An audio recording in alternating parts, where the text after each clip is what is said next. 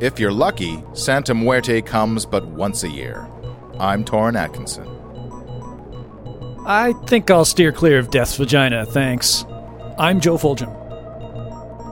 Play chess with death? I think we got a few better ideas. I'm Kevin Leeson, and this is Caustic Soda.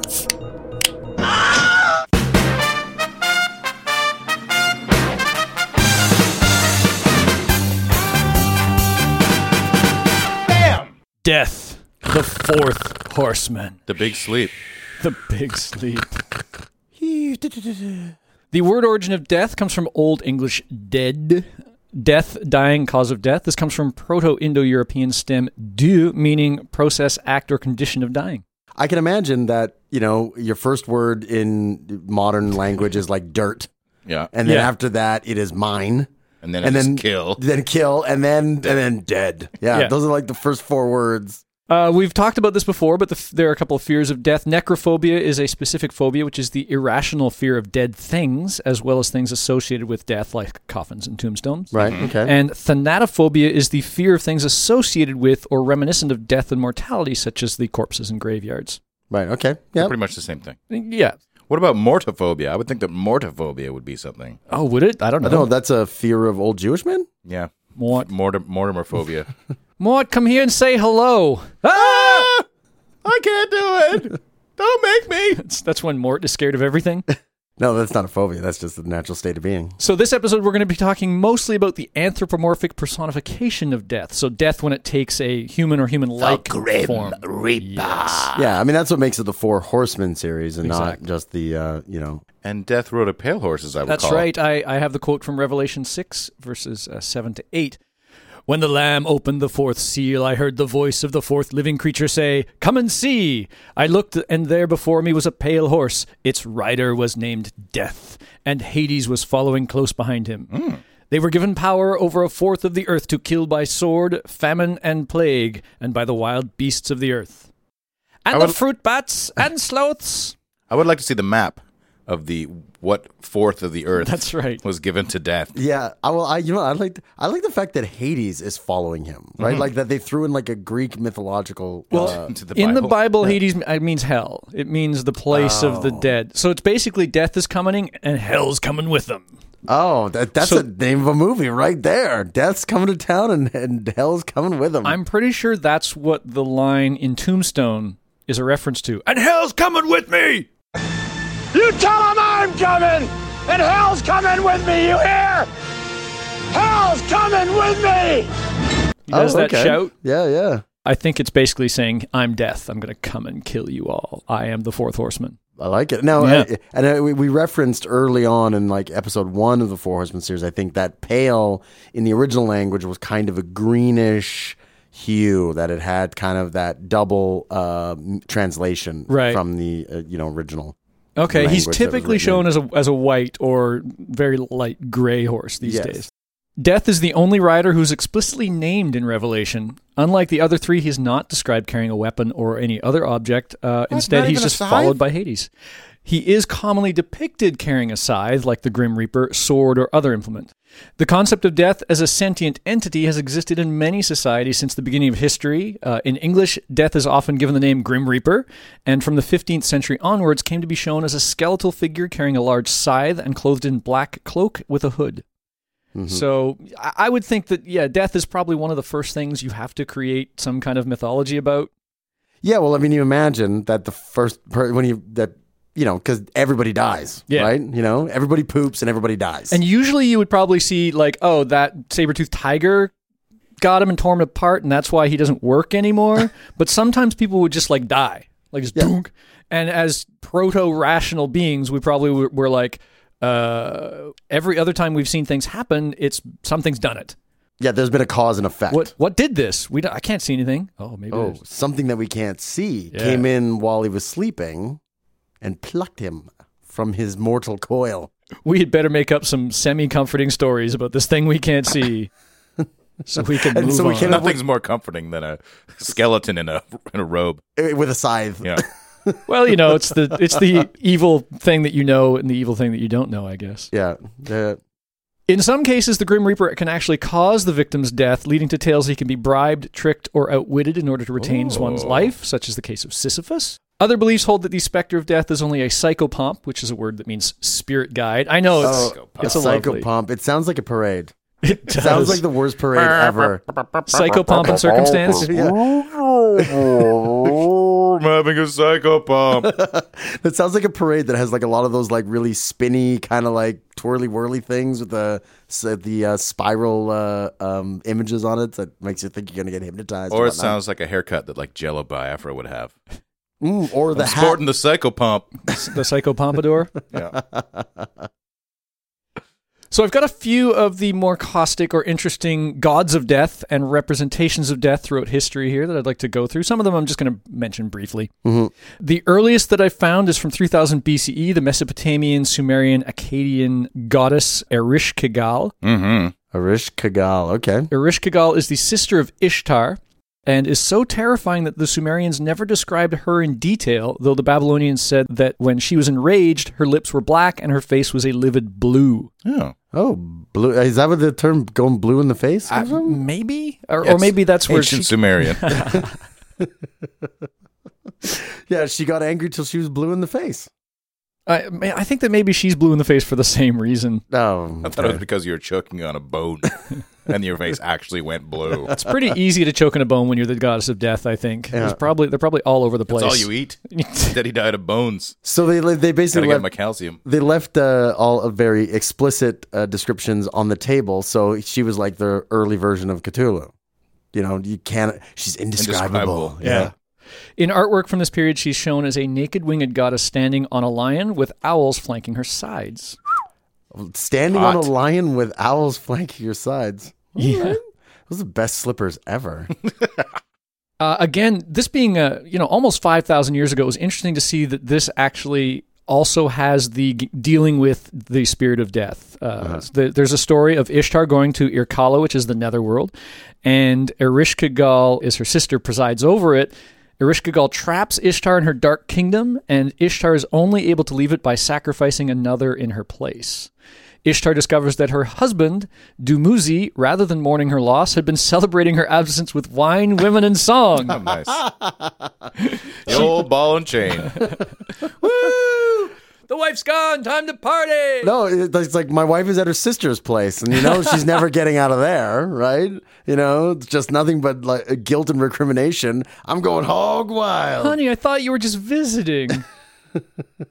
she immediately said, Yeah, you know, once you're out of the plane of mortal existence, it doesn't count. Yeah, that's right. It's the it's the mortal existence plane rule. What happens in the mortal plane stays in the mortal plane. I And guess. w- when you were in Urkala, the netherworld, it, you know, I can do what I want. It, it- well, you know, I mean, uh, when you're talking about creatures that cross planes of existence, you know, Earth would be kind of like Vegas, I guess. right? Exactly, yeah. So, of course, Ishtar selects him uh, to suffer in his place. But eventually, she does pity him and works out an arrangement with Erishkigal so that he only has to stay in hell for six months of the year. Oh, only six months out of the year. It's like a vacation. It's like a uh, one of those limited visas to America. uh, you know what I find That paperwork interesting? went through. You know what I find interesting because uh, not that I'm like really up on all my you know gods of death throughout history, but I find it interesting that the, the earliest example that we can think of is actually is a female deity. the representations of death tend to flip flop. Uh, Okay. It's Equal almost opportunity uh, sp- a psychopomp. So is it really? It's like is is it just the difference between a matriarchal society and a patriarchal society? Like is it societal in nature? Do you think? I, th- from what I've seen, death is usually represented male, and, and my history is terrible, so some, Mm-hmm. somebody can correct me. But it seems to me that uh, death seems to be male when they have a life goddess. So to give the flip of a the Mother goddess Earth. of life, they give the male god of death. Oh, like the two that happens aspects. in we'll we'll get to the Greeks, but they they totally have that, uh, and other places do. But yeah, that it, makes sense. uh, it it is pretty equal opportunity though. Okay. Moving ahead to 1000 BCE, E, the Chinese mythology, uh, Yan Luo, god of death in the underworld. Uh, he did originate from Yama in Hinduism and was adopted into the Chinese pantheon and eventually spread to Japan as an Enma O and in Korea as Great King Yomna. Oh wow, he's In- made it made his rounds. That's right. In both ancient and modern times, Yan Luo is portrayed as a large man with a scowling red face, bulging eyes, and a long beard. He wears traditional robes and a judge's cap. Again, there's that Chinese bureaucracy going on in their heaven, or crown, which bears the character uh, for king. He typically appears on Chinese hell money in the position reserved for political figures on regular currency. All right. Hell money. Again, they have a bureaucracy in their underworld and their spirit world, so you've got to have money to run that bureaucracy, right? Yeah. Well, I believe Is this money that they have in the afterlife? this is money that you send via the Bernie Bernie to the afterlife. I'm not sure if you if you cremate it along uh, at the same time or if you just send it like monthly payments. Well, we no- got to burn some more hell notes to Yeah, because like alimony. His to, rent uh, is due. Yeah, exactly. Well, hold on a sec. But is okay? Hell money is that just regular real life money that when No. you burn it, it becomes hell money? No, it it kind of looks like play money. Yeah, it's monopoly money that It's you because you don't want monopoly to burn money. your real money. You're not that stupid. So you print up some money that is Yeah. literally worth the paper it's with printed with on. death and the in the as the starring. With, uh, yeah, centerpiece. Yan Wo is is on it instead of you know the Queen. Is big Or you growling can have it red as- face? You can put you can write as many no, zeros on it as you want. There's Okay. a million trillion dollars in hell money. so this is We're kind of just like printing it up. this is kind of like that trillion dollar uh, platinum coin trillion that dollar Americans coin. are talking about doing right now. That's right. This is how much I loved my dead wife. Here's a trillion dollar Oh, I hell thought we money were banknote. gonna. I thought we were, I thought you were talking about the Canadian currency. How we're phasing out the pennies, but bringing in the trillion dollar coins. Oh, One if more only. coin that I have to Oh, deal man. with in my pocket. the loonies and the toonies. Curious enough, I don't think you're going to have to deal with it. I might find one on the street. You- oh, yeah, it's I wonder if back in ancient China anybody tried to pass like hell money as like real money. Like you have that stack of money, it's like, oh yo, like twenty banknotes for that. Oh, okay, here's uh here's here's twenty banknotes and you gotta kinda like fold it over Yeah, I in a wonder- certain way, right? You're just like here, and then you grab the thing and you start like walking away really fast. They're flipping through and like, hey, there's only six there's four hell notes in here. I wonder if it actually has like a real currency to it at some point. Like, yeah. Oh, like in the in the marketplace? yeah, like how much it is actually considered an insult to give hell money to a living person as a gift. Oh. you're gonna fucking die. You'll here. You'll need this. You're gonna need this in a minute. is is that the Chinese kiss of death? No, no, that's how you pick a fight in a Chinese bar. It's um, an envelope Here's full a of hell little money. something for you. But this is No, that's how you pick a fight at a Chinese bar. You're like, in about 18 seconds, you're going to need this because you're going to be head to the afterlife. Yuan Luo has a couple of assistants, Oxhead and Horseface, the fearsome guardians of hell.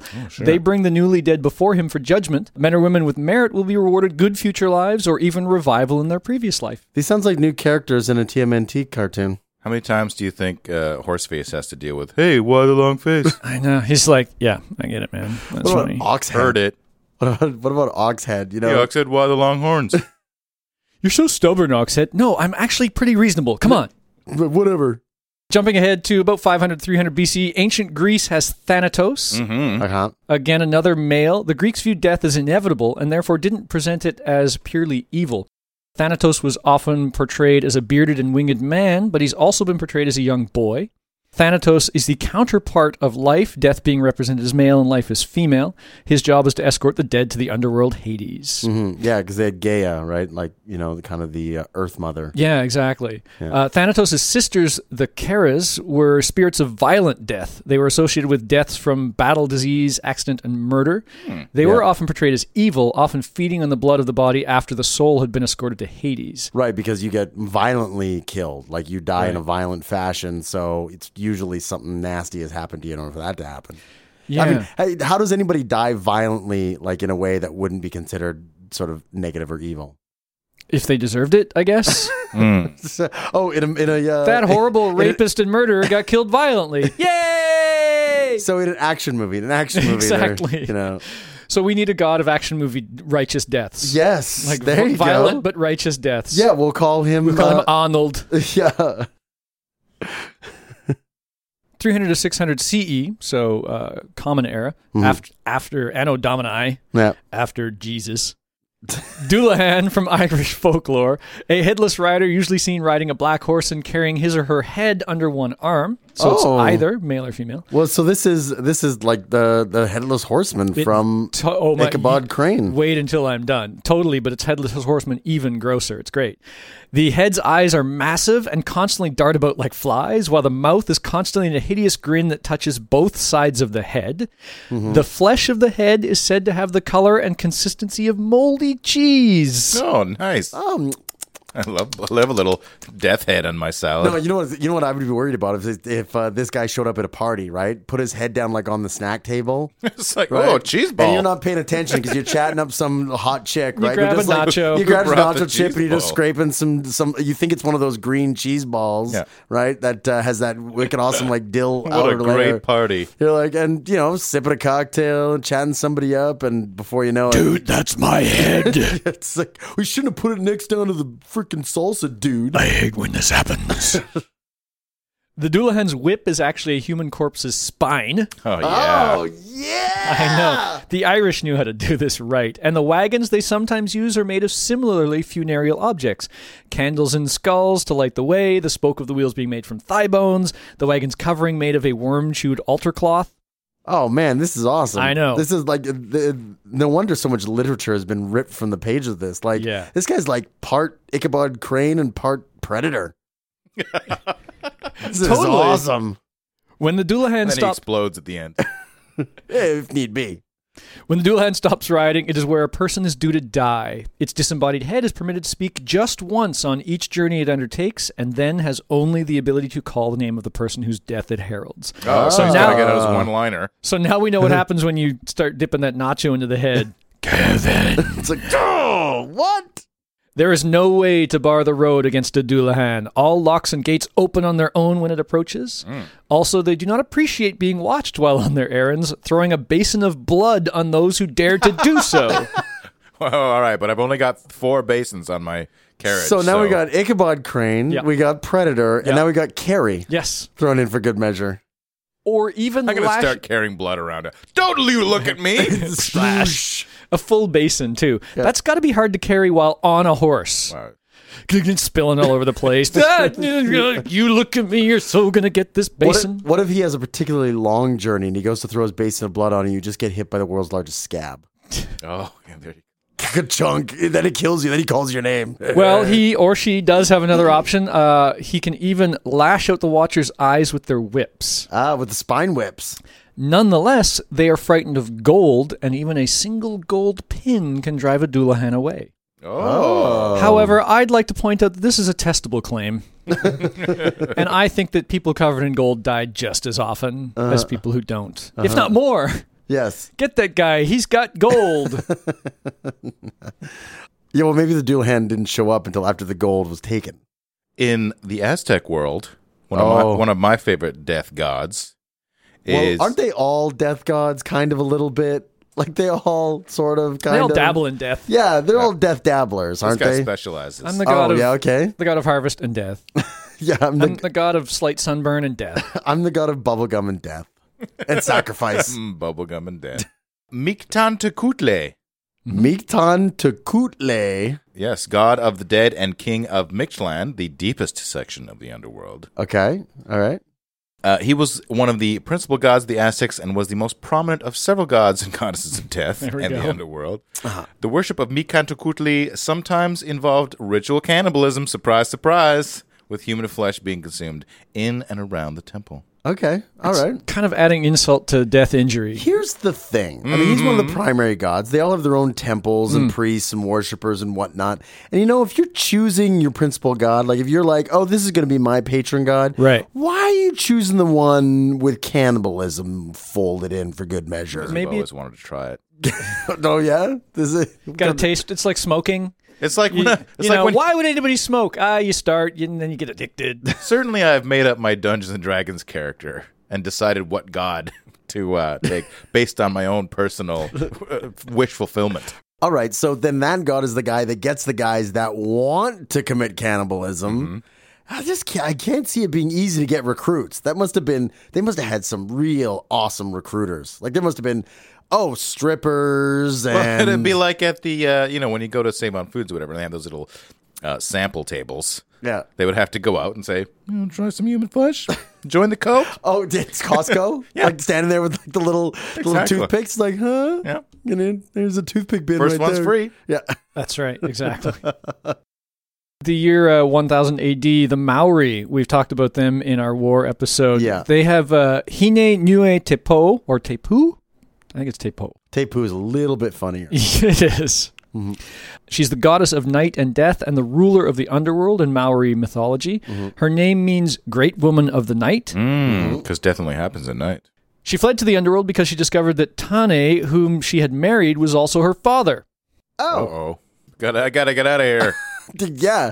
Uh, I'm going to the underworld because that's uh, to get away from you, creepo. Uh, the red color of sunset comes from her. I guess it's her shame at marrying her dad. Oh, she's blushing. I guess so, yeah. And that's Oh, okay. her, probably the sun setting is her fleeing to the underworld. what a zany mistake. Who's your daddy takes on a whole nother meaning in this relationship. Maui, who was a famous hero for the humans for his exploits and trickery, did the last of his tricks on Hine Nui Te Po. I love this. He attempted to make mankind immortal by Okay. trying to crawl through her body, entering in her vagina and leaving by her mouth while she slept to reverse the path of birth. This is this is where they got the idea for Superman flying around the Earth so fast that he reversed time. this is the same thing. It's the exact same thing. Alexander Salkind is reading the, the uh, mythology texts From for Maori's. Maori. Yeah. So here's what's great. One of Maui's bird friends, the fantail, thought that this was so ridiculous seeing him, he turned into a worm to do this, Uh-huh. squirming to enter the goddess, and laughed so hard that Hine uh, woke up. Right. Mm-hmm. And to punish him, she crushed him with the obsidian teeth in her vagina, Oh yeah, there you Oh. go. Vagina dentata. making Maui the first man to die. okay, in a vagina. Oh, okay. In a vagina. Wow, that's What a way to coming go. full circle. I guess if he had managed to get out of her mouth, that would have been a whole nother oral tradition. Da da da da da da. It's terrible. you think the uh, the whole worm thing is just a little bit phallic too?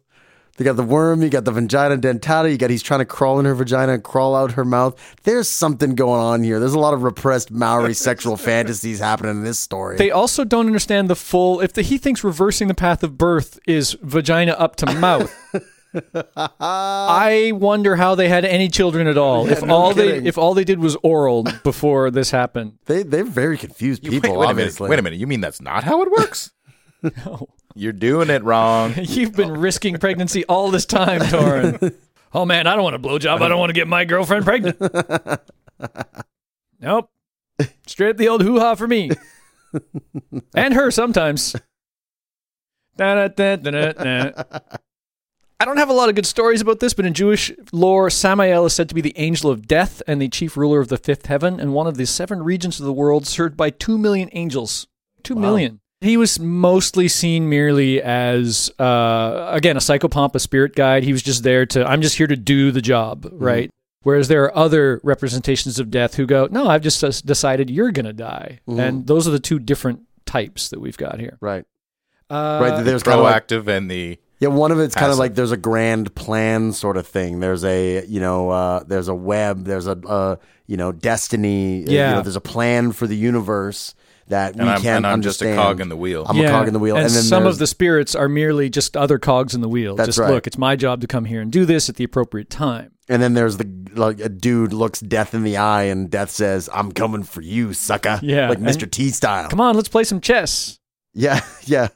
Around the, the 18th century Haitian voodoo, Papa Gede and Baron Samedi, spirits of death in uh, that odd little religion. Yeah. Papa Gede is supposed to be the corpse of the first man who ever died, so he might be Maui after being chewed up by the obsidian tooth Well- vagina. He's certainly a zombie of some kind or another. Right. mm-hmm. He's actually said to be feared by the other Loa, but is not exactly evil. It's a Loa. Uh, that would be the the spirits of the voodoo Okay. uh, Yeah, pantheon. Yeah, the whole voodoo thing is like everybody's tied up in death. Like the whole thing revolves around death. Like it's all All kinda death all the time. All death all the Yeah. time.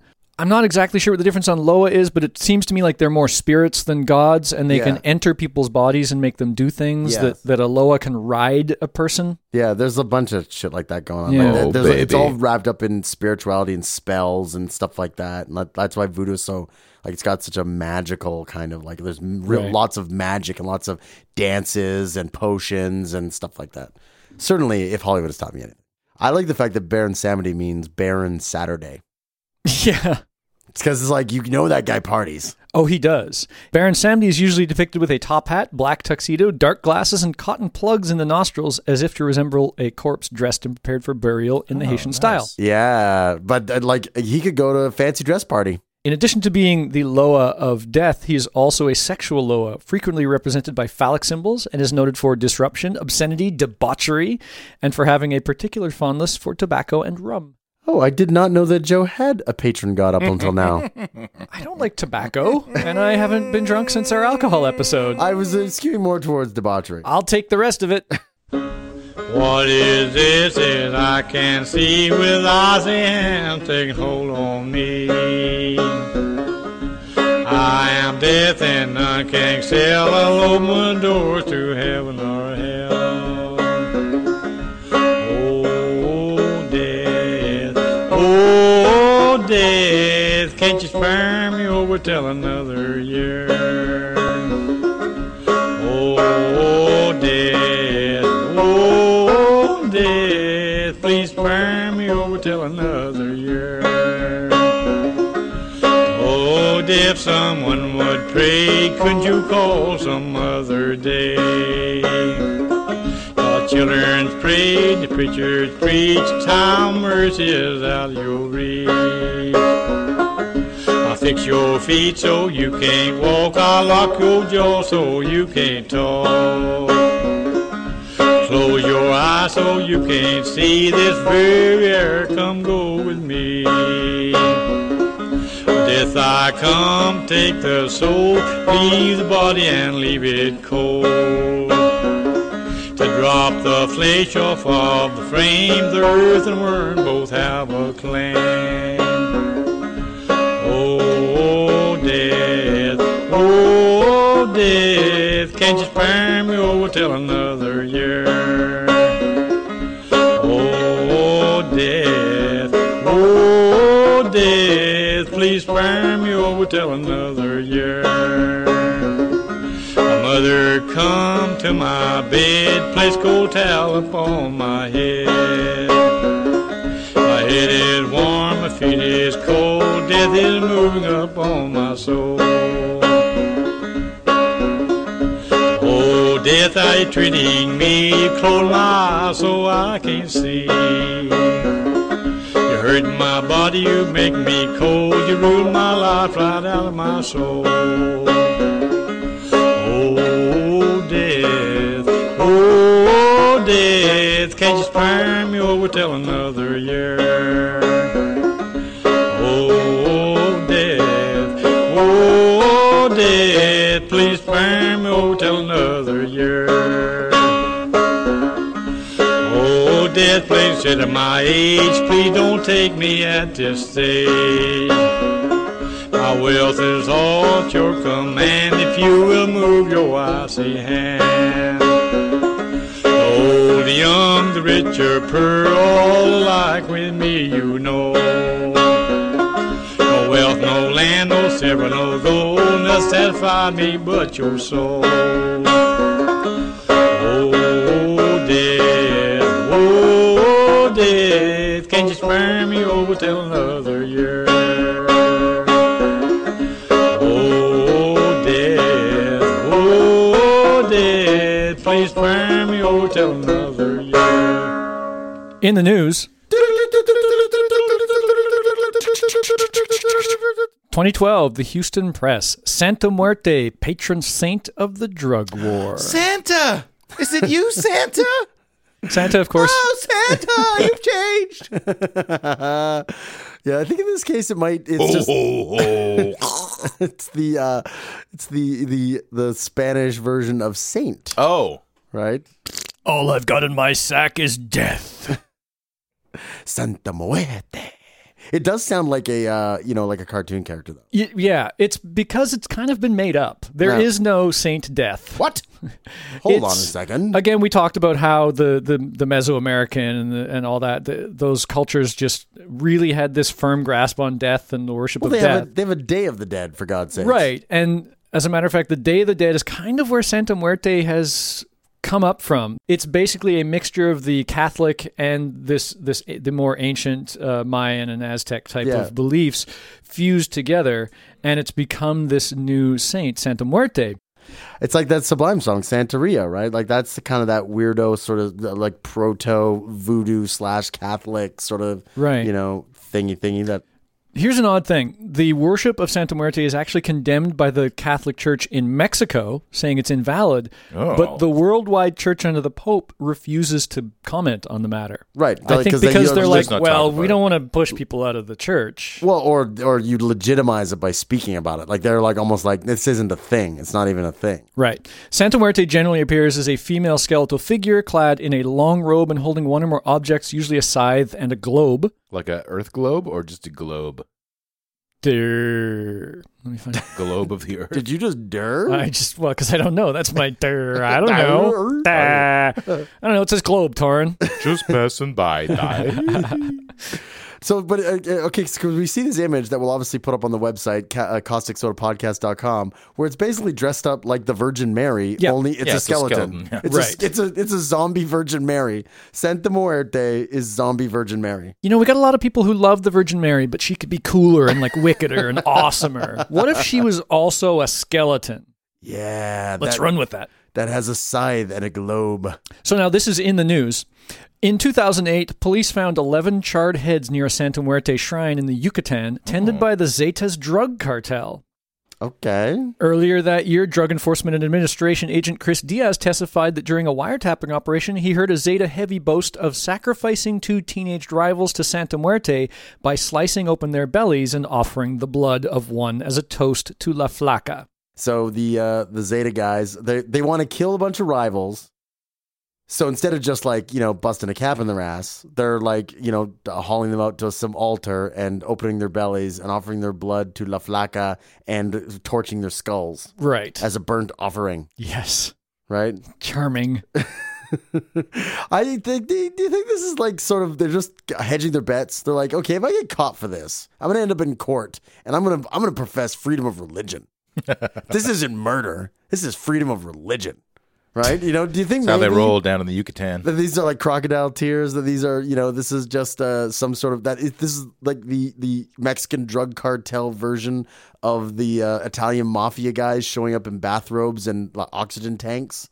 You know uh, when they go on So you trial. think it's all a cover? I think it's all yeah. They know they're being bugged, and they're like, "Oh yeah, we're Boy. gonna we're gonna lay this we're gonna lay this we're insane uh you know plea Right. out in the out in the world right from the get go." Then they are building up a lot of solid evidence for the insane thing because in early 2012, on the side of a highway not far from Monterey, police found the handless, footless, and headless torsos of 49 men and women, Forty nine. many of which bore Santa Muerte tattoos. It's my lucky number. Oh, 49 is your lucky number, really? It is now. Uh, the, the headless and handless and footless number. Well, they needed the heads and the hands and the feet for their stew. I have been to Monterrey, Mexico, and I don't remember seeing headless and Did you handless drink and the stew? footless.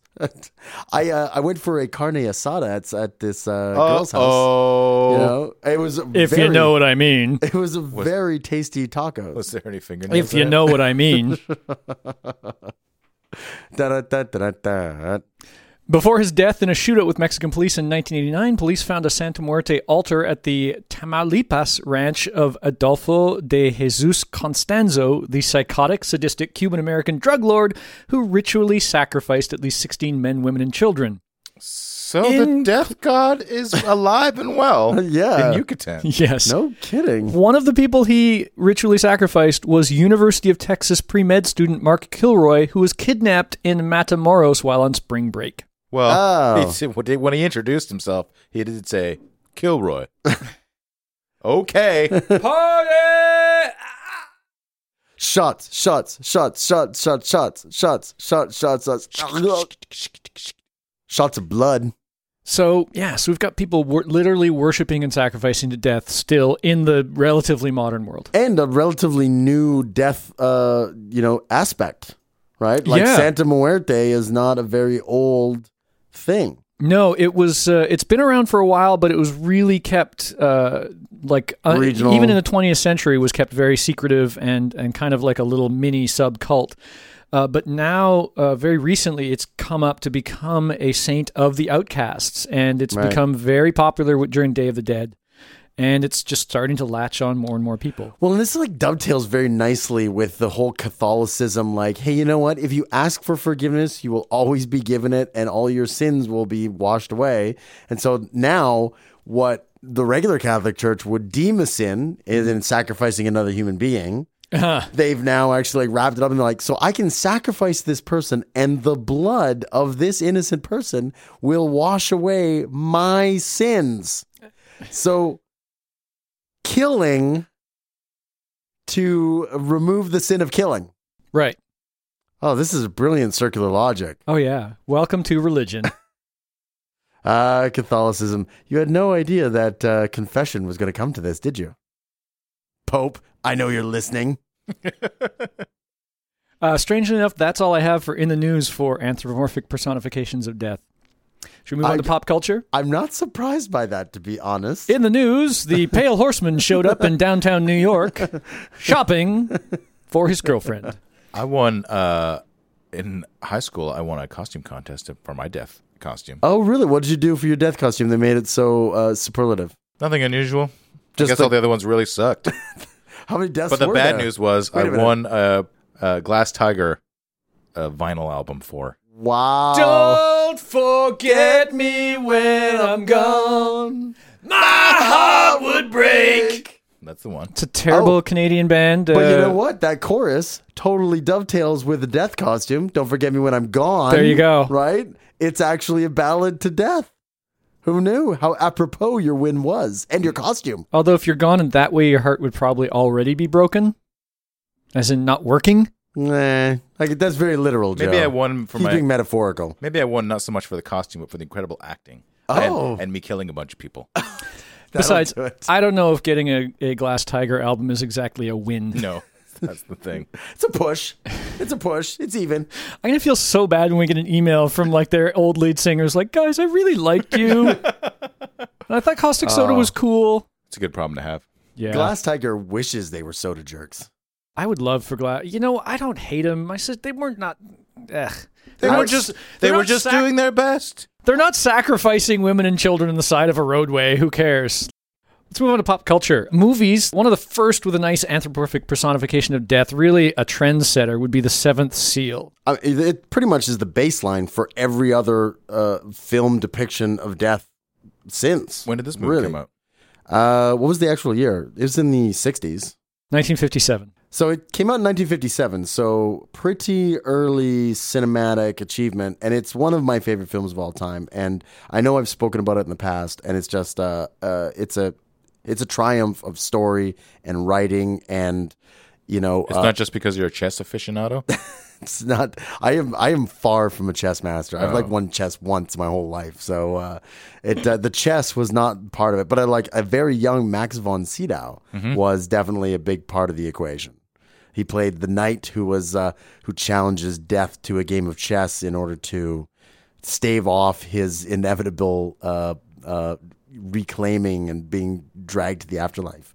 This was during the Black Death. Yeah, he returns home after uh, the Crusades, uh, one of the Crusades, and uh, uh, the- his countryside is being ravaged by the Black Death. And as he lands on the shore, Death is standing there waiting for him. So one thing I never really understood about this film is how come he can challenge death? Is he like just the first guy who thought about thought to challenge death to uh, stave off the death, or is They kind he a of special case? Or Well, they kind of hinted the fact that Death might be a little bit bored.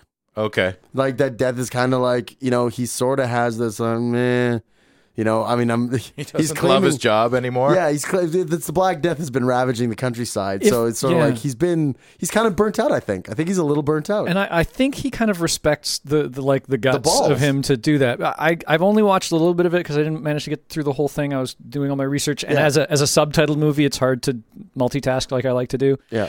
Um, but yeah, he basically says, "Yeah, n- nobody escapes me" or something like that. And Oh, Max he- von Sydow goes, "Yeah, but some people can play for their lives." And i- i- the the performance of Death at that Yeah. moment is he's kind of like, "Hmm, uh, okay, Yeah, sure, I mean, yeah." Death makes no bones about the fact that Max von Bones. Sydow, Max von Sydow is merely delaying the inevitable. Yeah. right? even if he wins at chess, he's going to come back for him on another Right. day, right? Yeah. Yeah. But it's just, and uh, uh, honestly, I think. Uh, I personally think the knight's motivation isn't to actually win the game. It's merely because they get together and they do one move, and then he gets to go on his journey and he gets to go to like the next place, and so it it just staves it off long enough for him to kind of complete you know his mission on earth sort of thing right Okay.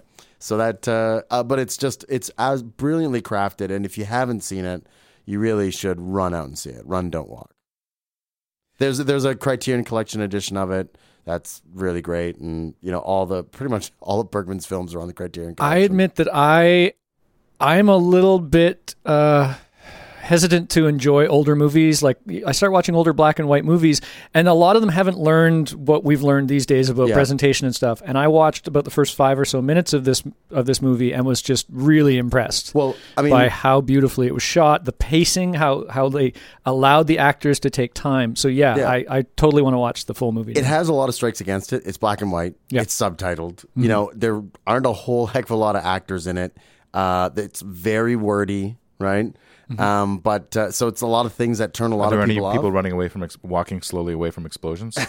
No, not a whole heck of a lot of that. No. there will be in the remake The Seventh Seal by Michael Bay. no, Oh, the remake will be or the sequel will be the Eighth Seal. Yeah, of course. It's got to be the Eight Seal. Well, they'll do the seventh seal. It will make hundreds of millions of Right. dollars, and then they'll do the sequel. Yeah. I I mean, uh, like uh, Ingmar Bergman is still, i- in my mind to this day, one of the greatest directors of all time, and he's just a master of storytelling. And you know, you get pulled into it. You Mm. get pulled into it, and you know, uh, on the edge of your seat. The way they presented death in that was merely a thin, pale, like almost white face because it's black Yes. and white man in a long, I long bet robe you- with a with a I- hood. I mean, it is black and white, but I bet you they did put like some sort of like theater putty on his Yeah. face, Yeah, like he's to give very him that very flat white aspect, right? now that is perfectly replicated almost in Bill and Ted's Bogus Journey, Well, the sequel no. to Bill and Ted's Excellent Adventure. Bill and Ted's Bogus Journey is basically a comedic spoof on The Seventh Seal, Right. Pretty much. So I've got the summary for that. It's it's a little different the setup. Yeah. You might be surprised. Yes. Robot duplicates of Bill and Ted go back in time and throw them off of Vasquez Rocks. That's the standard place where Kirk fought the Gorn and they shoot out in Oh, the right. desert, you know, the Yeah. big uh, 45 degree angle rocks. Yep. Death arrives and they give him a wedgie to get away. Yeah. Uh, eventually, they end up in hell, and Death offers to play a game for their lives. They agree and choose Battleship. Uh, yeah, classic. Uh-huh. and then they win. And Death, who is played by uh, the guy who was one of the characters in Shawshank Redemption, um, Oh, yeah, he was one of the he was one of the good guys, one of the Oh. uh, William Sadler. that's his name. Yeah, he was the. What what was the line he had torn? Alexander Dumbass. That's him. yeah, If you remember the movie, you remember that guy. Yeah. He gets mad. "Uh, Best two out of three. so they end up playing several games, including Clue, Twister, and some magnetic little football game. And eventually, he has to give up. And Mm-hmm. part of their deal is he becomes their servant for the rest of the movie. Yeah, he kind of comes like their Virgilian guide through the underworld, Yep. right? Virgilian. Yeah, because in Dante's Oh, in that was like Dante's a number. Inferno. In Dante's Virtu- Vir- Inferno, Virgil is their is their spirit I've got a guide. Virgilian dollars. That's what I thought you meant. How many of them are there? oh, I could totally put Virgilian on my hell money. Yes, you Yeah, this is for w- one Virgilian dollars. yeah, one Virgilian, that's a million virgins in the afterlife. Oh yes, absolutely. Boy, I didn't have to want to rewatch this, so I didn't. But Final Destination actually has kind of an interesting take on death. Mm-hmm. Death is totally like a character in these movies, but is never presented uh, anthropomorphically. There's Yeah. no, there's no person in a mask or in a hood with a side. Oh, but he's vengeful because you never Yeah. get away from death. I think these movies are dumb and I don't like them, but I think that was a really good choice. That part of the A of the clever movie was premise. good. It's Yeah. a clever premise. You know, the original working title of it was Flight 180, and Final Destination, such a better title. Except that now there are sequels. Final Destination Final, 2? final destination, final, final, No, final destination. no, really, this and is the- final, final, final, final destination. Yeah, but if The- they'd released it under Flight 180, it would have been Flight 180, Flight 181, Flight 182. I mean, come on. Like, if you actually see, like, uh, crew members walking around with, like, crew jackets and hats and stuff that say Flight 180 on it, that's actually because that, that was the name of the movie when they were working on it. Right. So, for people who aren't aware of Final Destination, uh, a teen has a premonition of his plane crashing and cheats death and saves himself and a handful of friends. Death By is not going on the. by not going on the plane. Right. But then uh, death comes for them. You they can't all do that, start you dying one at a cheaters. time. Yeah. No, you were supposed to have died on that plane. Take it up with the anthropomorphization of psychic premonitions. Don't take it up with me. It's not my fault. Dr- Another common trope uh, when it comes to the anthropomorphic personification of death is Death Takes a Holiday, which is the title of the 1934 film, Death Takes a Holiday. Basically, the plot of that movie is the plot of the modern Meet Joe Black. Yeah, isn't Meet it? Joe Black is basically a remake with a few small changes here Right. and there to modernize it and make it so that it fits current storytelling tropes. Uh, so, Death Takes a Holiday. After years of questioning why people fear him, Death takes on human form for three days so that he can mingle among the mortals and find an answer. Oh. He falls in love with the beautiful young Grazia, the only woman unafraid of him. As he falls in love with her, Duke Lambert, who is also the father of Grazia's mortal lover, Corrado, begs him to give Grazia up and leave her among the living. I'm guessing this is an Italian movie because, you know, that's a lot of seriously Italian names in that uh, in that plot description. Death must decide whether or not to seek his own happiness or sacrifice it so that Grazia may live. Hmm. Oh. So it's that whole like Greek thing about oh do I take this woman to the after to the hell, to the underworld with me? Yeah, Starring Frederick March. it's actually uh, a U.S. production. I think Hmm. my guess is that Grazia it's and Corrado are two of the three main my guess characters. is it's using those names as kind of an homage to Shakespeare, who would often tell Venetian and Italian Ah, type right, okay. stories. So you'd use those to mean these people. These are the rich people. You know, they live in Italy and have lots of money. And I guess in 1934 they hadn't figured out yet that audiences uh, or they hadn't decided for the audience that they want to watch people that have the same names as them. are you saying there are no Italian Americans? I'm saying that uh, in in uh, the 19 uh, you know 50s on, you wouldn't get a lot of characters named Grazia and Corrado in a major American release. Fair enough. Fair enough. Uh, and yes, it was remade in 1998 as Meet Joe Black with Brad Pitt in the death part. Uh-huh. uh I remember not really liking the movie much, but not hating it. But I, I was really interested by Brad Pitt's performance. I thought he was suitably creepy and weird and charming all at the same time. I've been kind of sick the last couple weeks, and Meet Joe Black was on, and I watched a bunch of it again, and it's just fucking boring. Yeah. It's like two hours and forty five minutes long. Holy shit! Is What, are way you thinking it's too The long. Hobbit or something? oh god like and it's it's not bad like there are good parts in it like it's kind of interesting like brad pitt actually plays like an ignorant death like he plays this kind of like wide-eyed innocent death Yeah, yeah. right so he plays this kind of like cipher and then it creates this like this corporate intrigue for anthony hopkins character because he's taking joe black around everywhere Mm-hmm. with him and introducing him to everybody but he won't tell anybody anything about him Right. so then they start to think that he's being blackmailed by this guy Yeah. and it just it just took too long to get anywhere. And then Joe Black falls in love with Anthony Hopkins' daughter, who's played by Claire Forlani. And uh, the whole time I'm wondering, like, well, why does Claire Forlani like him? Because he plays this like total like blank faced, you know, that no Mm-hmm. It's emotion. his innocence that she this- loves. She's so oh, used to all these slimy guys. I didn't buy into that, Mm. and it was just I just needed to get everywhere way faster than I got there. Apparently, there's a, a TV edit for Meet Joe Black that's much smaller and cuts out almost all of the shady business stuff in Mm-hmm. the background. And the director has changed his name to Alan Smithy on that version. He's he Right. hates it and, and thinks that it's terrible. Yeah, well, the, I remember seeing the two hour and 45 minute version and not thinking that it was that much better. So maybe if it just, you know, just was shorter, that would be awesome, Yeah. you know? So I, I, it's one of those, it's inoffensive, but there's no real reason to watch it. Like it's like a five out of 10, right? Right. I yeah, five, maybe even a four. I not. Yeah. I wouldn't like if I was on an in-flight plane or something. I might watch it with the headphones on, but Yes. I don't know. Absolutely. It, it will certainly help you get to sleep. A really fun movie with it's got a good scene with death in it. Monty Python and the Meaning of Life, Oh, yes, of course. played by John Cleese. Mm. Death arrives at a dinner party, an American dinner party, because of the salmon mousse. Mm-hmm. But I didn't have any of the salmon mousse. Shut up, you! It's, it's Mr. Death. He's come about the reaping. we used to say that so much when the doorbell rang when we would be playing our Yep. role playing games. Ding dong, it's a Mr. Death. We thought we were so funny repeating lines from Monty Python movies. and we were. I used to get down with the songs. I liked a lot of the songs. For TV shows, there's the cartoon The Grim Adventures of Billy and Mandy. Oh, okay. I've never heard of it. Never heard of it. It's it's been on TV for 6 seasons between 2003 and 2007. Okay. All right. The Grim Adventures of Billy and Mandy follows two children, Mandy and Billy, who are who after winning a game to save Billy's pet, gain the Grim Reaper as their best friend forever. Oh, okay. So- So, the Grim Reaper is literally a major character. yeah, he's like one of the one of the three main characters. yeah. Okay. All right. And they get into various uh I only Hijinks. I had heard it. I had seen parts of it when it was on TV, Mm-hmm. uh, but I never watched it. well, six seasons is pretty impressive for any show, much less an animated one. So uh, last night I just went onto YouTube and found the best of Okay. Okay. And how was it? scenes. Uh, I would I would consider watching it.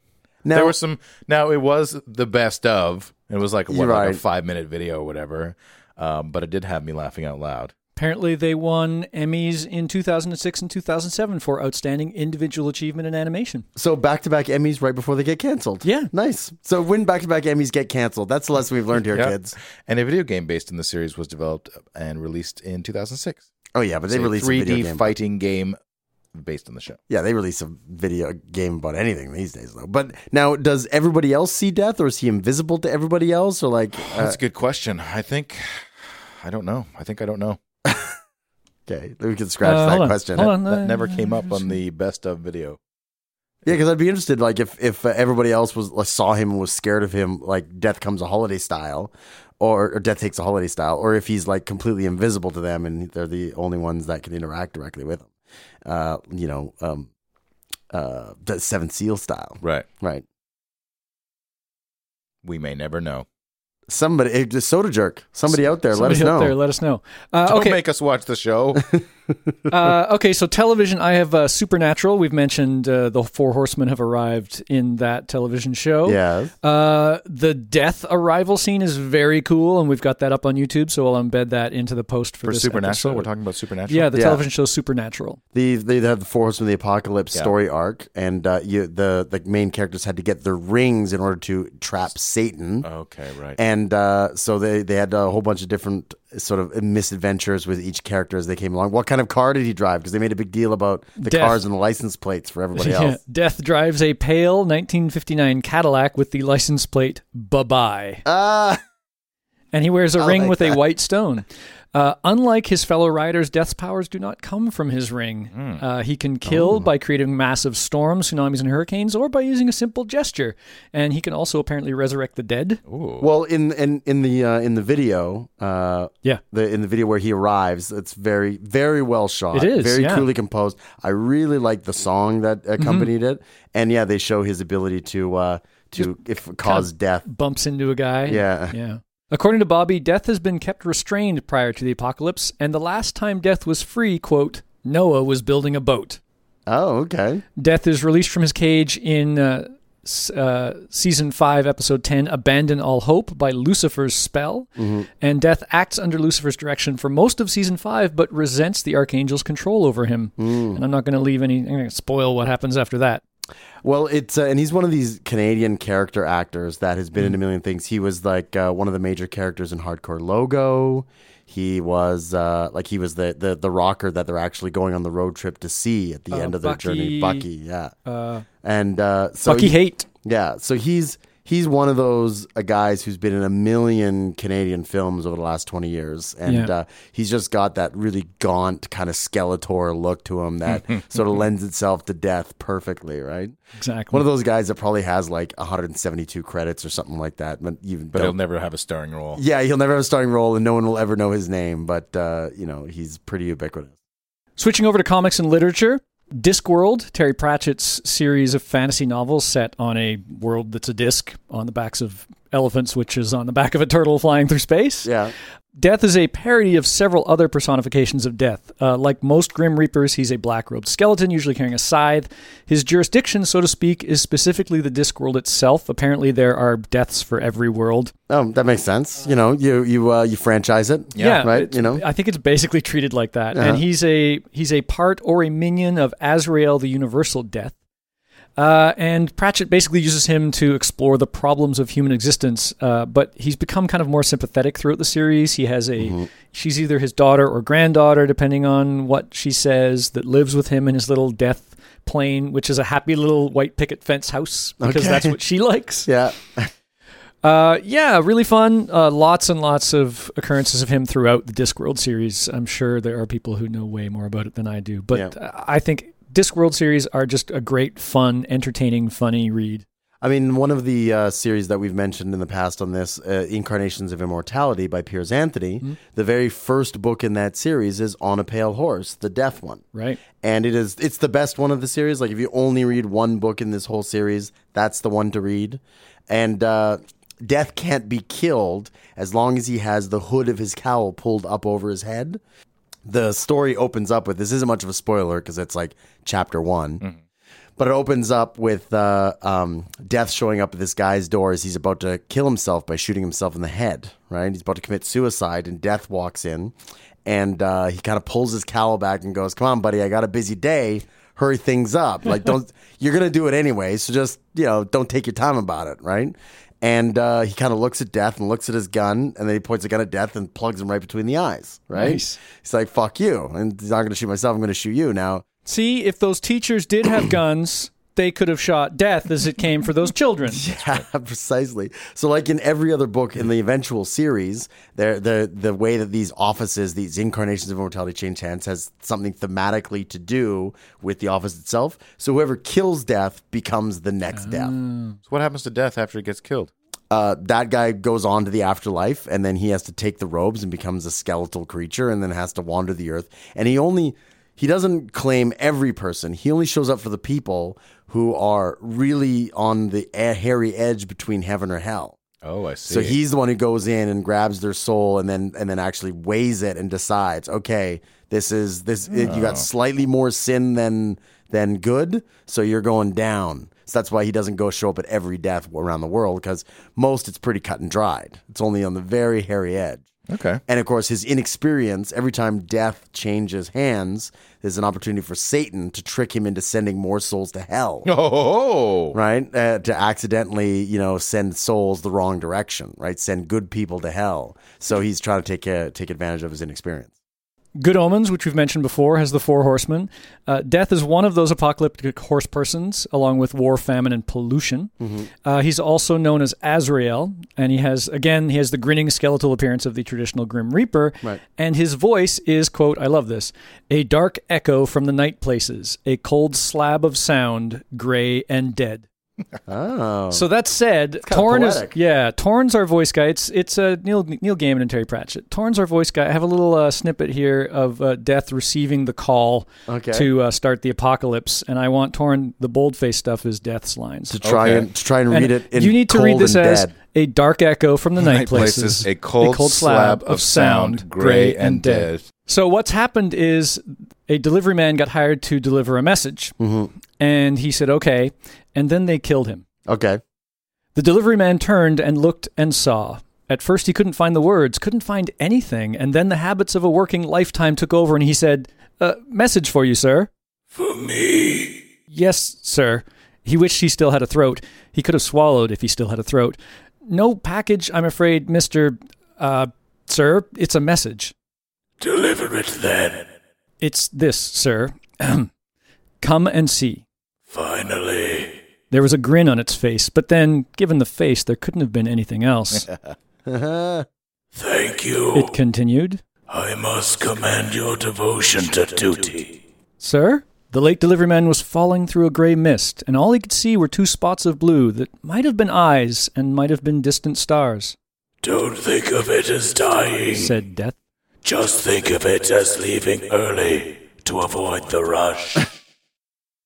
That's a great punchline. I love it. That is a great punchline. Uh, you know, I think you can reread Good Omens once a year. It's it's a nice quick read. It's Nice. it's it's it's beautifully written by both of them. It's Now- funny. What's interesting about this is this is the one horseman of the four that we've discussed that didn't have like a human aspect. Right. Like war was a journalist Yes. and pollution was a lawyer or something. And uh, famine was Femin something was a they- business person running uh, uh, restaurant chains and Yes. So you, food that had no uh, nutrition at all. Yes. And so you, they all had human aspects, but Yeah. death doesn't seem to have any human aspect at all. Because Death has another job, and Oh. Right. it's a really big one. He's Right. also the most competent of them all. The other ones all have human foibles. Mm-hmm. His incompetence comes to not being able to deal with technology and stuff. He doesn't Right. understand how things work because Right. he's still kind of ancient. Right. He's like he's stuck in the mm, mm, dark ages. Yes, exactly. Right? You know, 'Cause he carries around a scythe, right? Right. Instead of a machine gun. Now, of course, that was written by, co-written by Neil Gaiman. Neil Gaiman also has his own version of Death from his Sandman series of comics. Oh, Neil Gaiman and his death obsessions. But this was kind of like a goth pixie girl. kind yeah, of a- really played up the uh, like played to the opposite of how death is normally presented and created a, a really nice and fresh uh, view on it. She first appeared in Sandman Volume Two, Number Eight, uh, Volume Two, because there used to be an old Sandman comic back Right, in the yeah. day. Uh, and was created by Neil Gaiman and Mike Dringenberg. Uh, in the stories, death is both the end of life and a psychopomp, so spirit guide. She Yeah. Mm-hmm. kind of shows up when you're supposed to die. And like most aspects of death, she meets with those recently deceased and guides them into their new existence. However, unlike most personifications of death, she also visits people as they are born, according to Destruction in the Sandman special. oh, But only she remembers these encounters. right. Physically, death is also the opposite to So the. death is your companion from like womb to grave, kind well, of. thing. she comes and says hello as you come into the world, and, and then I'll when be you back for you later. yeah, and then when you leave, she comes to take you on to where you have to go after that. Okay. All right. Physically, she's also the opposite of the traditional Western culture personification of death. She appears as an attractive, pale young goth woman dressed in casual clothes, often a black top and jeans. Mm-hmm. She wears a silver ankh on a chain around her neck and has a marking similar to the Eye of Horus around her right eye. Mm-hmm. She's pleasant, down to earth, perky, and has been a nurturing figure for both incarnations of Dream. So a little, uh, a little kind of nod and a wink to sort of Egyptian uh, death traditions with the Ankh and the Eye of Horus. Yeah, yeah, and very much a look. Death is just part of life, and it's not Yeah. really something to be feared. Uh, way of looking at it. Death can be cool. Yeah. Death can be cool. You don't know. You don't know. Death can totally be cool. Death can be the coolest guy at the party. You don't know. Uh, one day in every century, death lives and dies as a mortal in order to understand the value of life she takes. She does this by becoming a mortal fated to die that day. Uh, there's a miniseries called Death, the High Cost of Living, where that happens. And at the end, she passes away. And then the dead version of death that was a mortal meets the death that is the personification of death. And they talk about what she experienced that day. And she was like, It was so awesome. I got to have a hot dog and did this and just shows how much enjoyment she got out of what was basically a pretty simple and in some ways shitty day. Right. Like of course, you know, being mortal, all sorts of mystic players are like, "Oh, death is mortal today, let's go get her." And she's got all sorts of drama that goes on Oh, throughout right. throughout that series. So even though terrible things happen, she remembers all those good things that happened in that one day of life It's she like had. that Next Generation episode where Q loses his powers.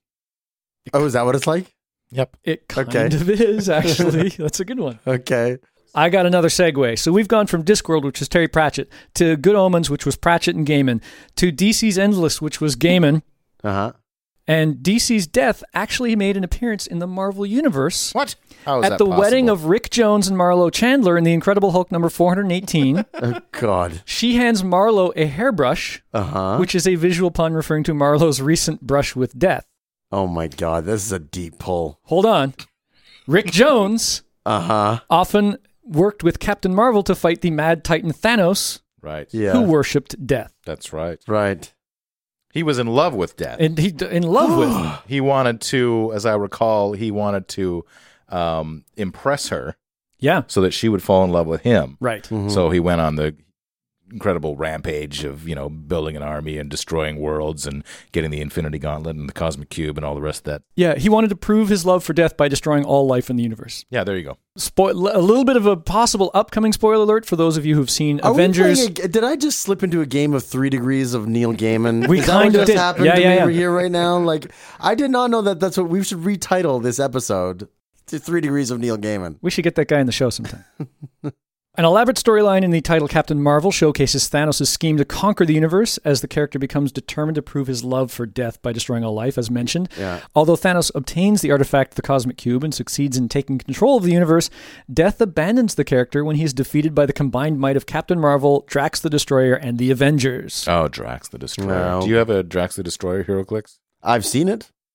It's probably pretty good, I would should guess. Isn't oh. he kind of like ridiculously unstoppable? Yeah, and there's a Thanos that's like so ridiculously Mm. unstoppable. There's like a bunch, like it, the the thing with HeroClix that started out in the very first couple of sets.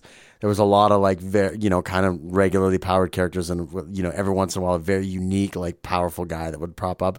And now like you know there's whole sets that are just stupid powerful characters, right? Right. So it's like you know I mean uh, you can play these you know cosmically With you know, like five gifted- thousand points worth of characters or Yes, whatever. exactly. And you, you can play those games. And I know that there are, there are tons of people who do play those games and probably love it or whatever. Those are the least interesting to me because it just comes when you've got these like mega powerful characters, all the strategy of the game kind of goes out of the equation It's because just, they can got you the roll to maximum. hit? Yeah, exactly. Yeah. They got the maximum amount of range. They have maximum amount of damage. They have maximum amount of everything. And it just comes down to who rolls better. Yeah. Whoever rolls better is going to win the game. Right. Whereas, you know, if you play all these like Fighting Deadpool minor versus characters, Wolverine and Yeah. some Shield agents thrown in there. yeah, exactly. Like there's shield E agents running around. Like you know, shield E sniper is actually pretty effing good if you're playing these like low point games because she she's got stealth, which means you can't see her from a distance, and she's got like uh, she can do a lot of damage with her sniper rifle, right? So it's you know, anyways. Uh, I don't. I'm not in favor of those uh, big, big, big, ridiculous point games. Is there a death in HeroClix? An actual Oh, that's a good representation of death in HeroClix? Not that I've ever seen. Soda jerks, let us know. But you can you play the uh, angel version of death from the Yes, you can- apocalypse version. You, there is Archangel. There you go. Archangel exists. that's right. Yeah, that's his Yeah. name, Archangel. Yes, he- Because as we mentioned in one of the other episodes, the first one I think in Yes. the Four Horsemen series, Yeah. Apocalypse, the character turned those mutants. Yes. turns a bunch of mutants into his horsemen, Yeah, that's right. and he Including turns angel. yeah, including Angel who had lost his mutant wings, Yeah, which were all during the feathery. That's right. Mutant massacre storyline. Yeah, and we uh, and they plugged in those uh, those those wings that could shoot those razor sharp blades. Yeah, Ugh. He just became like a rep. Let's make became this uh, a 90s yeah.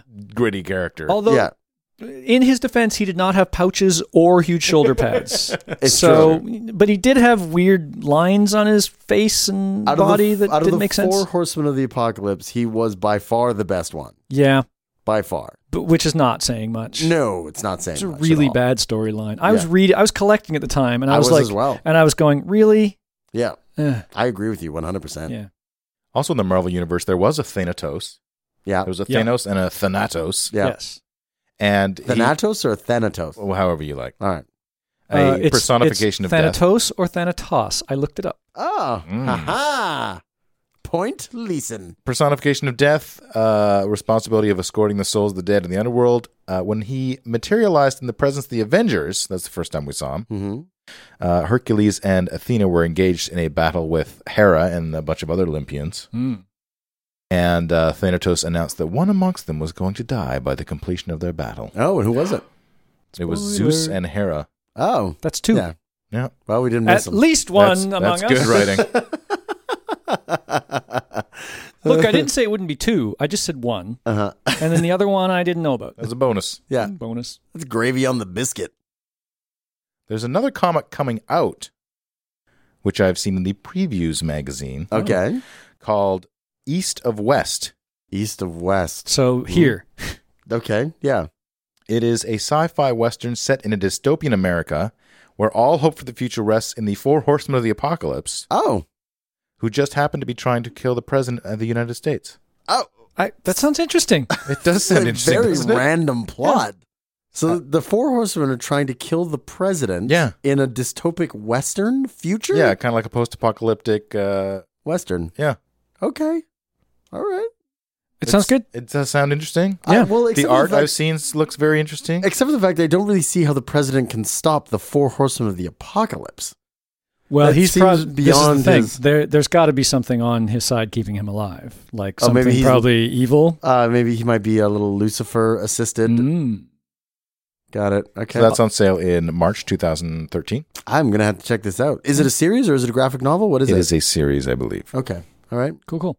I mentioned in our war episode the video game Darksiders, where you Uh-huh. play as the Horseman of War. Uh, art looked pretty cool. It's beautiful art. Uh, I thought the game was good. It was it's kind of a hack and slash. Well, as war, you would hope it's mostly hack Exactly. and slash. In Darksiders 2, the sequel, which came out uh, late last year, you play as the Horseman Death. Oh, And- up in the ante. Yeah, I had a chance to actually grab this before. I, I'd only heard of uh, Darksiders being the Horseman War s- just before we did the show. So I've been actually playing Darksiders 2 for the past week, a little bit on and off. It's really fun. Right. Uh, I, I like it. It is also hack and slash. You've got like dual scythes that you hold behind your back and do these awesome, you know, total kickflip slash people combo moves and stuff like that. But you end up in this really beautiful fantasy world with uh, some really creative characters, some excellent artwork, some excellent voice work. Uh, you level up your character and you choose new abilities. So you can choose to be a guy who summons zombies to help you fight, or you can just be like awesome with your weapons or however you want to do it. You get new items and upgrade. It's fun. Uh, and I got Darksiders 2 and all the DLC and Darksiders 1 on Steam for like $15 during a holiday Steam sale. So totally worth it. Okay, The story I heard from my coworker Aaron, Mhm.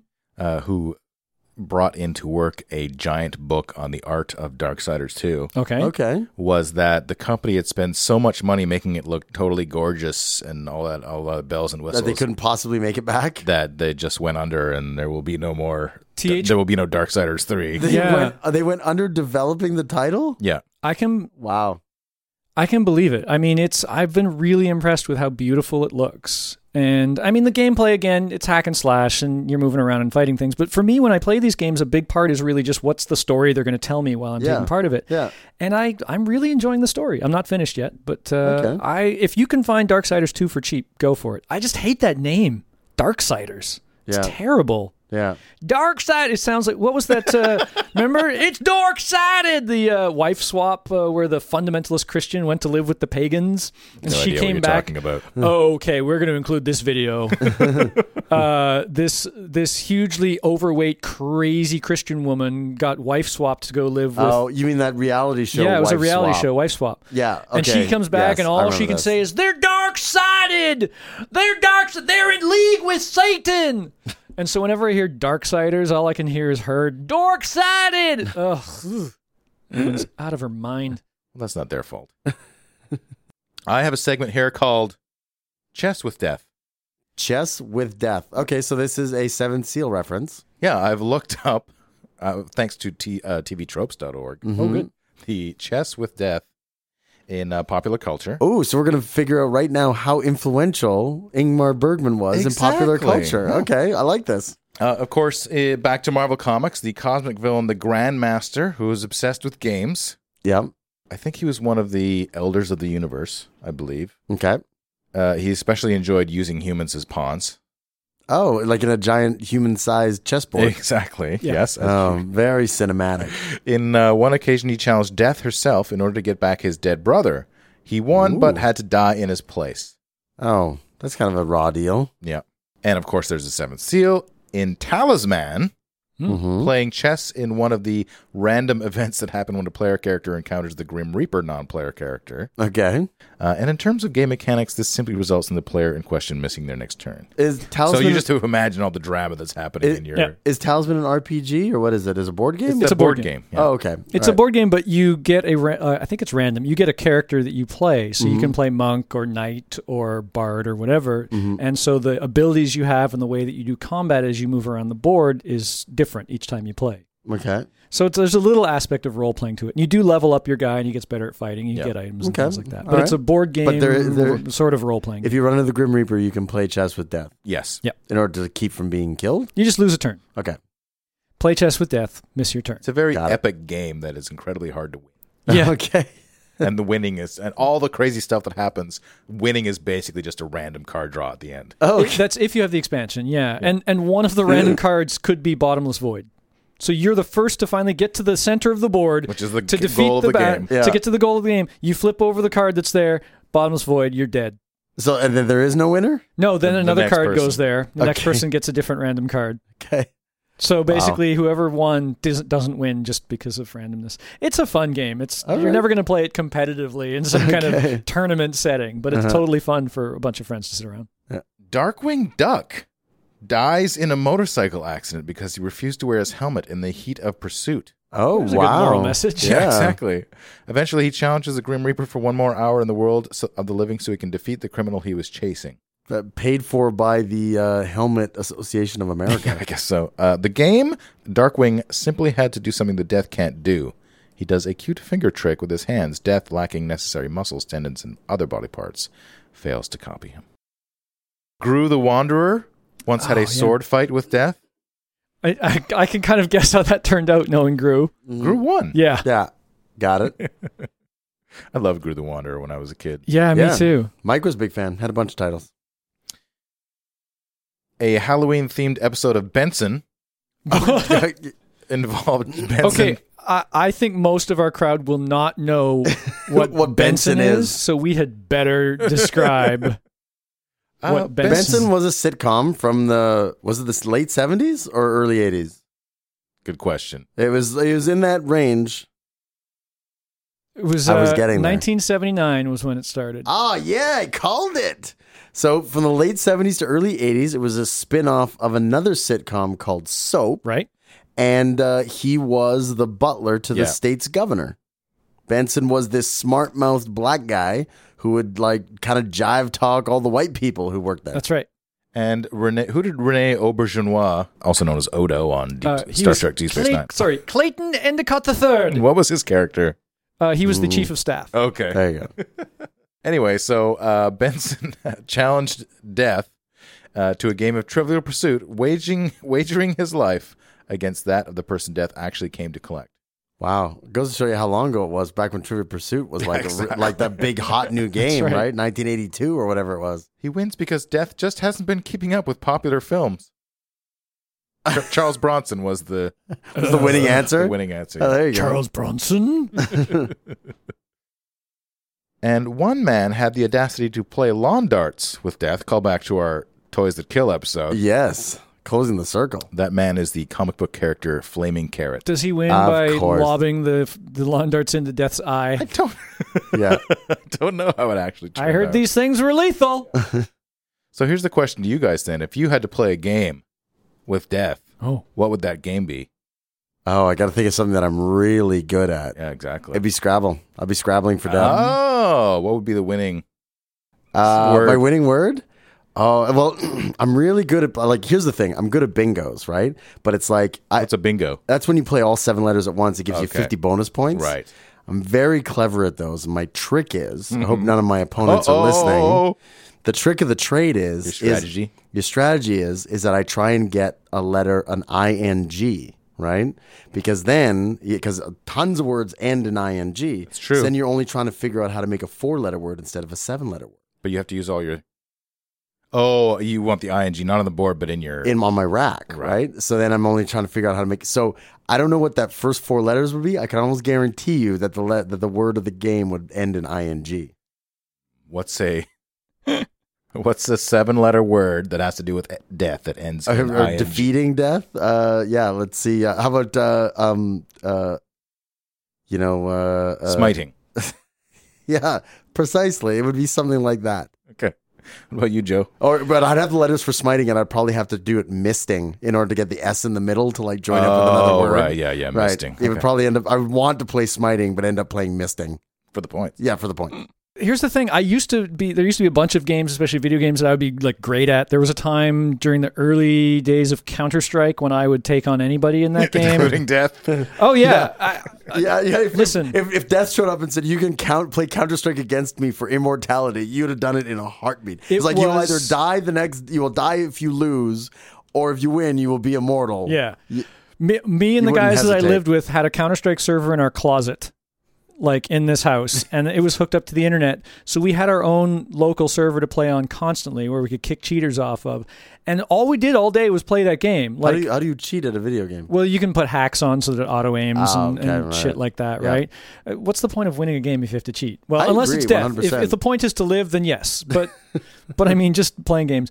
And I like I look back on how good I was at Counter Strike back then, and it was it was scary how good I was. Like there were literally moments that were cinematic where I would stop and there would be bodies all around me, and I would be like. How did I just kill everybody in the un- other team and survive? And it was because I knew exactly where they were. Like I, I just could feel that I know that they must be around the You corner. were strong with the force. Oh wow! Yeah. Well, I just played it so much. you were that like Neo in you the just- Matrix. It totally was, man. totally. Like I had guys going, "How did you know I was around that corner?" Because I would turn the corner and shoot them in the head like that, and it wasn't reflexes. I just knew. Well, if you're gonna put the bomb somewhere and you didn't go the other way because I looked over there, then you must have gone this way, which You means used by game now you- logic. well, just but instinctively. But Yeah. here's the thing. I played Counter Strike a while ago. I am not that good anymore. I am not at all good at Counter Strike. Practice makes Mm-hmm. perfect. So my choice is rock paper scissors in the hope that I get lucky. okay. Wow. Yeah, there you go. Random chance. You know, you're just flying in the face. There's a book about how to win at rock, paper, scissors. Maybe I'll study that before I die. Good call. I think I'd have to go with Dungeons and Dragons homebrew long campaign. How do you win? No, exactly. you don't. Exactly. You just, so pull the seventh seal. You just want to. I'm not actually trying to win. I'm just trying to stretch this out as long That's right. as humanly Yeah. possible. It's Okay. like seven years later. that's you're still today's like- session. See you in two weeks. That's it, precisely. You keep playing until death gives up. He's like, forget it. You're, I'm out you're of here. level 35. There's some artwork we need you to do is to draw you at the age of 512 wasting away playing D&D with death going, "I'm not ready to die yet. See you next week." yes, I think I am DMing death. No, you gotta be a you gotta be a, a player. You can't. Well, who's DM going to be death. the DM then? Who's going to. Death will be the DM. No, no. or- or- Roll to do- save or die. yeah, Again? Damn it. I got those cheater dice you can buy with two 20s and no one. No, or or you you roll up and you're like, I just hang out in the tavern. So a group, there's a sign on the post that says "Adventurers Wanted." I pass by. yeah, I keep walking. I don't do. I don't do anything. I start investing in adventuring gear and become wealthy beyond my wildest A dreams. wealthy merchant. Then I hire all the adventures to keep me alive. The cleric to resurrect me should I ever die. Yeah, you basically create an NPC life around you. You like start mapping out your own NPC lifestyle so you can, and then you hire other adventurers to do your adventuring for you. and then I poison them all. and Take their gold. Yes, Because we're playing precisely. basic edition, so the more gold you have, the more experience points you have. Yeah. That's how I win. You just have a pit trap at the front of your shop. it just filters out. It's a grid at the bottom, so the body stays and the money goes filters through. It's a money, you call your money sieve. yeah.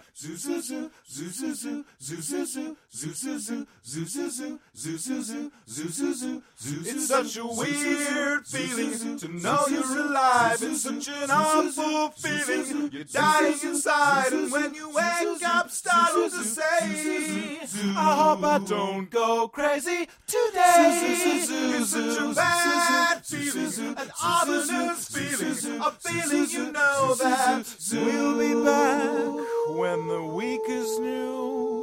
And we'll have more gross facts for you. And you'll have things you want to hear about. We will too. Zoo zoo zoo zoo zoo zoo zoo zoo zoo zoo zoo zoo zoo zoo zoo zoo zoo. Caustic Soda was recorded by Mike Leeson while undergoing buckyball therapy. To comment on episodes, make donations, and for links, images, videos, and show notes, visit causticsodapodcast.com. Rate and review us on iTunes. Visit us on Facebook. Tweet us on Twitter at Caustic Podcast. Or email us at info at causticsodapodcast.com. Thanks for listening.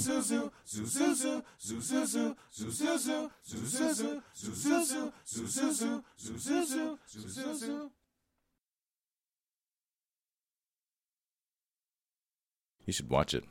What is it? I don't. Is it? It's a movie. It's, it's- yeah, it's an old timey movie Yeah, um, old that we school mentioned in the alcoholism episode. Uh, 'cause yeah, we we're yeah. uh, talking about the delirium I don't tremens. remember that episode.